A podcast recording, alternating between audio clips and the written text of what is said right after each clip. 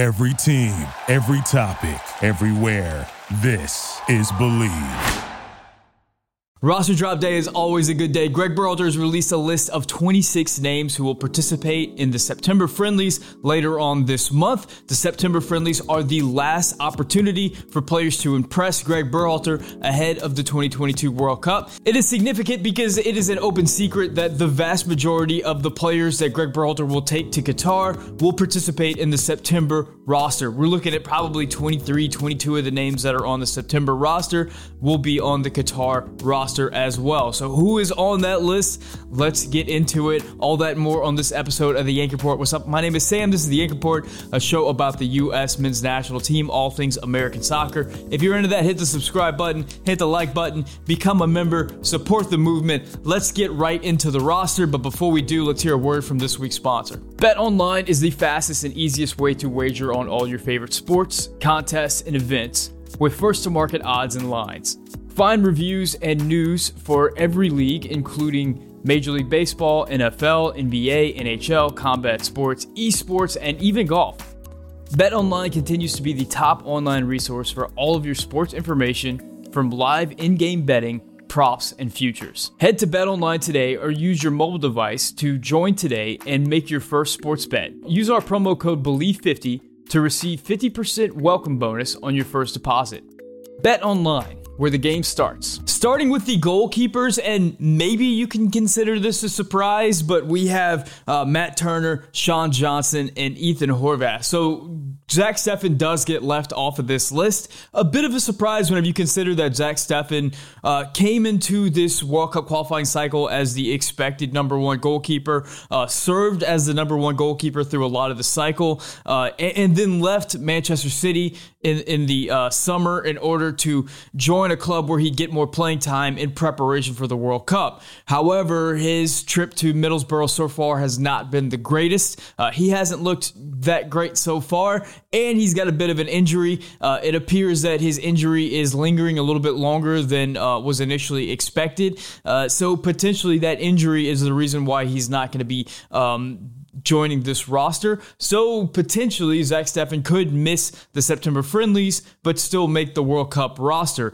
However, there is another camp of fans out there that believe that uh, it is Zach Steffen's performances that are keeping him out of this roster. He's not performed very well for Middlesbrough. To be fair, uh, Ethan Horvath hasn't performed all that great as well. There's been some charts released that kind of show that the American keepers are not doing so great in the championship. Uh, meanwhile, Matt Turner, I believe, has had one opportunity to play this year uh, for Arsenal in a cup game, um, and his performance was kind of a mixed bag. Sean Johnson continues to sort of hold it down as the MLS keeper. He's the only guy out of this group that I think is getting regular minutes and is performing well. Uh, but how high is he in the goalkeeper totem pole at this point? To me, he's he's always been that third guy, that last guy, sort of that last name on the team sheet type of guy. So there are concerns with this goalkeeper group heading into September and presumably heading into November, heading into the World Cup. But, you know, it is what it is at this point. We knew whenever Matt Turner made the move that we could be looking at, uh, bringing World Cup keepers uh, that hadn't had a lot of minutes, and that's exactly where we are right now. Moving on to the center back position, and we have Chris Richards, Walker Zimmerman, Aaron Long, and Cameron Carter Vickers. I think the only real surprise in the center back position is I was expecting Gregg Berhalter to bring five center backs, and I think a lot of people were. Whenever you have guys like uh, Erik Palmer Brown, Tim Ream, and James Sands kind of lingering around, uh, the thought was that one of those guys would make the roster, um, and we'd have five center backs. That's not what Gregg elected to do. He dropped a center back, decided to bring an extra winger, an extra attacker, uh, and, and, we'll get into that later. Uh, but I think the four guys that he brought is pretty consistent with the four names that he's been dropping throughout his interviews. I think this September window is going to be dedicated to establishing uh, two starters and giving those guys the bulk of the minutes. Uh, presumably, that will be Walker Zimmerman and Chris Richards. Uh, however, that's not decided. I, I, think it's still fairly open in that regard. We're hoping that in this September uh, window, we're going to see that Chris Richards is that player that we expect him to be, that he's a cut above, and that he can slot right in and be the exact defender that we need. That really athletic defender that wins aerial aerial duels and and wins one on one duels and, and is just mobile and is winning tackles all over the field. Hopefully, we see that guy. If not, I think um, we're going to be really struggling in the center back position with an open competition between CCV and Aaron Long. Um, in the summer, that competition between Aaron Long and CCV wasn't all that conclusive. CCV has been performing really well uh, for Celtic, uh, so hopefully he can carry that and show that with the national team. And I know Aaron Long has a lot of critics, so hopefully he can step up and show that he deserves this place in the team as well. We definitely need it because this center back position is going to be the position of weakness. Uh, I, think the biggest position of weakness with this team heading into Qatar. At the fullback position, we have Sergiño Dest, Sam Vines, Joe Scally, DeAndre Yedlin, and Reggie Cannon. Now, coming into this camp, we knew that there was a chance that Jedi Robinson was not going to be available. Uh, and here we are. Jedi Robinson's name is not on the list. Uh, when we look at how this roster projects to Qatar, I think it's pretty unanimous that if Jedi is healthy and available, he's going to be on that Qatar roster, which means somebody on this list is not going to be on that Qatar roster. Likely coming down, if I'm, uh, I'm guessing it's going to come down to one of Sam Vines or Joe Scally. Those two are going to be competing uh, for this backup left back position. Uh, Sam Vines, of course, hasn't been with the national team in a long time. Um, he de performed, I guess, okay in the Gold Cup, but we really haven't seen much of him since then. Since then, he's moved over to Belgium and he's been participating uh, week in, week out with Antwerp. And by all accounts, he's been playing pretty well over there. Uh, so I'm anxious to see if he can provide that backup, uh, that that backup left back spot, somebody that we can depend on to come into the game if Jedi is not available for whatever reason. Uh, Joe Scally is the player with all the upside, the player that um, all the fans love, the player that if I criticize little bit, everybody gets mad at me in the comments section. Well, we don't have a lot of time between now and the World Cup. He's got to be better right now. He's got to show it right now. He's got another opportunity with Jedi out to come into the national team and show what he can do. I, this is his last opportunity. He's got to come in and perform right now. We know that he's shown it with Borussia Mönchengladbach week in and week out, but he's got to show it with the national team right now. If he does, I'm all in, baby. He has a lot of upside. We know about his athletic ability. We know about his defending in, in the Bundesliga. If he can transition that, that to the national team, I think he'll earn a plane ticket to Qatar. So we'll see what he does in this camp. Uh, I think Sergiño Dest's name is written in pen. He's the main guy. Uh, DeAndre Yedlin over Shaq Moore is is odd to me. I got into this in the roster prediction video, but I think Shaq Moore is just flat out outplayed DeAndre Yedlin. Um, Shaq Moore has been one of the best right backs in MLS. DeAndre Yedlin, not so much. Uh, I think Shaq Moore is a more dependable defender. He plays in a better ball. Uh, just a player that I trust a lot more. And it feels like every time Shaq Moore has had an appearance for the national team, whether it be in the Gold Cup or he was one of the players of the tournament, he's just been a dependable player for the national team every time he's been called upon. Uh, I understand DeAndre Yedlin is uh, the only player on this roster with World Cup experience. He's an old head. He's, he's a locker room guy. He's a guy everybody likes. And I guess for your fifth full fullback. That's fine, I guess. Uh, that's that's really my biggest gripe with this roster, right, as it stands. At defensive midfield, Adams and Acosta are, are pretty much chalk. I think uh, 100% of the people expected this, and, and there's no surprises here. For the attacking midfielders, it's largely what we had anticipated. The only real difference is I had Brenden Aaronson listed as an attacking midfielder. In this roster, it's Malik Tillman that's listed as an attacking midfielder. Uh, I think it speaks to Tillman's um, ability to play multiple positions, which is going to go a long way towards helping him make that World Cup roster. Uh, but as it stands, we have Yunus Musah, Weston McKennie, Luca de la Torre, and Malik Tillman. Um, of this list, you know, Yunus Musah has put together some really nice games games for Valencia this year. He really seems to be turning a corner as a player. Uh, Weston McKennie continues to get a, a, bunch of minutes for Juventus, although his quality throughout that minute, those minutes have come into question. There's been questions about his form and whether or not he's the best choice for Juventus right now. Uh, all in all, I think Weston McKennie continues to be one of the best players for the national team right now, arguably the best American playing in Europe right now, and is going to be a fixture for the U.S. Uh, just something to think about. Luca de la Torre has really struggled to get minutes um, since his move to Celta Vigo. Uh, curious about what his form looks like right now and, and how he will be integrated into this national team moving forward, uh, considering he just just hasn't gotten a ton of playing time at all over in Spain. Moving on to the wingers, and we have Gio Reyna, Christian Pulisic, Brenden Aaronson, Jordan Morris, and Paul Arriola. I think a big surprise for me, at least, was the inclusion of Paul Arriola over bringing a fifth center back like Tim Ream or James Sands or something like that. I, I, I watch a lot of FC Dallas, and I didn't think Paul Arriola has been particularly good over the second half of the season. Uh, not so much as, as good as he was during the first half of the season, uh, but still, you know, these are players on the back half of the roster, some of the last players on the list. I don't expect them to get a lot of minutes. And I, I think the big thing to remember is that Tim Weah is injured at the moment and he's unavailable for this roster. Whenever he returns from injury, which he's expected to return from injury prior to the World Cup, that means one of these players is likely on their way out. I'm assuming it's going to be either Jordan Morris or Paul Arriola, and I'm leaning towards Paul Arriola as, as that odd man out uh, who's going to miss Qatar, but I, I guess we'll get it. Maybe we'll get see some of these guys play, and some of those questions will get answered. Uh, but I think that might relieve a little bit of the Paul Arriola tension that I know a lot of the fans hold.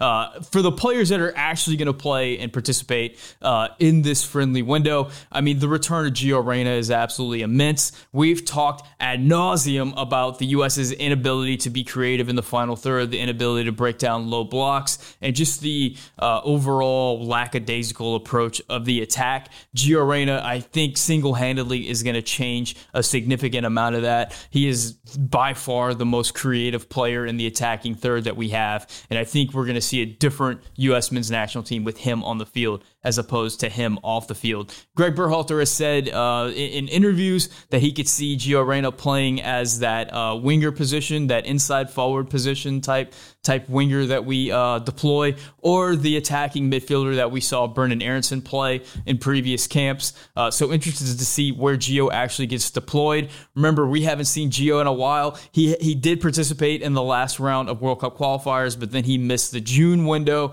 So just not a lot of time with the rest of the national team for Gio. So I know that Gregg is going to be anxious to build up that chemistry and that camaraderie with Gio in the group. Christian Pulisic comes into this camp as the unquestioned star of the U.S. men's national team. However, a player in a bit of turmoil. Uh, reports that he wanted out of Chelsea but was not released to from his contract. Uh, the displays of frustration at Chelsea, the walking off the pitch after the game without thanking the fans, uh, the turmoil that has existed in the press between Christian Pulisic and Thomas Tuchel. Thomas Tuchel gets let go. A new manager comes in. Uh, Todd Boehly comes out and says the thing about the All Star game. It's anti American sentiment in England right now. And Christian Pulisic is kind of at ground zero for all of that. So I'm a little bit concerned or interested in what headspace Christian is in right now. Is he able to block all that out and just come in and perform? And maybe the national team is a safe space and a safe haven for Christian.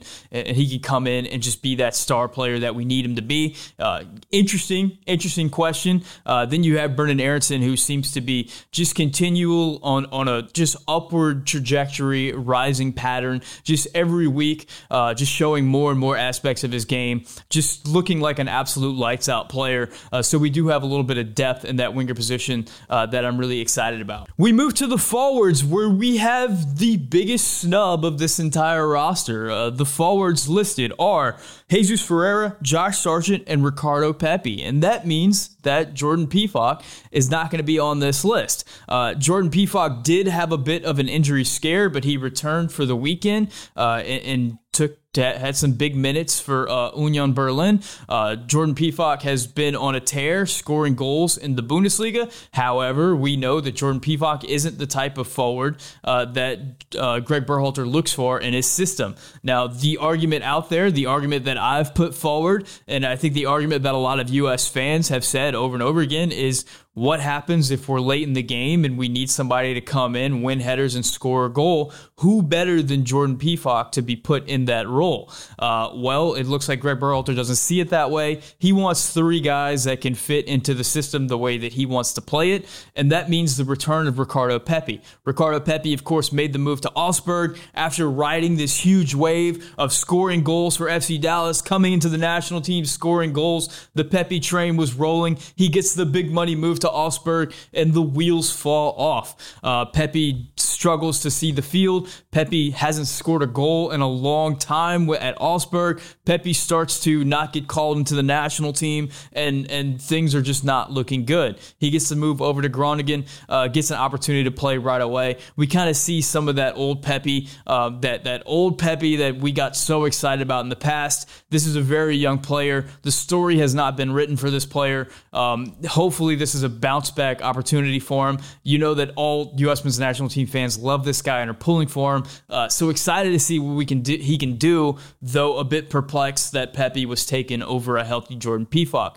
Meanwhile, the incumbent is going to be Jesus Ferreira, a player that is absolutely lights out right now in MLS. As of right now, he has 18 goals, on course to uh, win the scoring record in the history of FC Dallas, becoming the highest score, highest score single season score in the history of FC Dallas, and potentially break that 20 goal mark. Uh, that is always the big mark to break within MLS. All for a player that is 21 years old and participating at striker uh, for the first time in his career. Uh, so it's a it's a significant thing. Uh, of course, Jesus Ferreira's big thing with the national team is that he fits the the system really well for Gregg. Um, he comes he he has a tremendous touch. He has tremendous playmaking ability. He's one of those players that makes the players around him better on the field. Uh, but he struggled to score goals, particularly against some of the stronger teams that the U.S. has faced. My hope is that he comes into this September window, scores a bunch of goals, puts all that behind him, more or less. I think fans are still going to complain no matter what,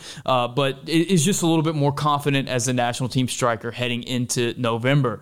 If not, nipping at his heels is a return of Josh Sargent. Josh Sargent um, is another player who is one of the favorite players, uh, one, the savior of the striker position for the national team for a long time. Um, similar to some of these other guys, has had this miraculous return to grace. Uh, the move to the championship for Norwich has seen a um, resurging Josh Sargent, to, to steal a, a, phrase from the Scuff podcast, the Resurgence. Uh, a, a Josh Sargent who has been been renewed, who looks like the player that uh, we all expected him to be. Um, he is scoring goals, but more importantly, I think he is confident. He is putting himself in, in goal scoring positions, and whenever he's got that opportunity, uh, he's really seizing it and he's showing the, the speed, the strength, the power, but also the quality um, that made him such an exciting prospect to begin with. So, big picture time of this list of 26 names.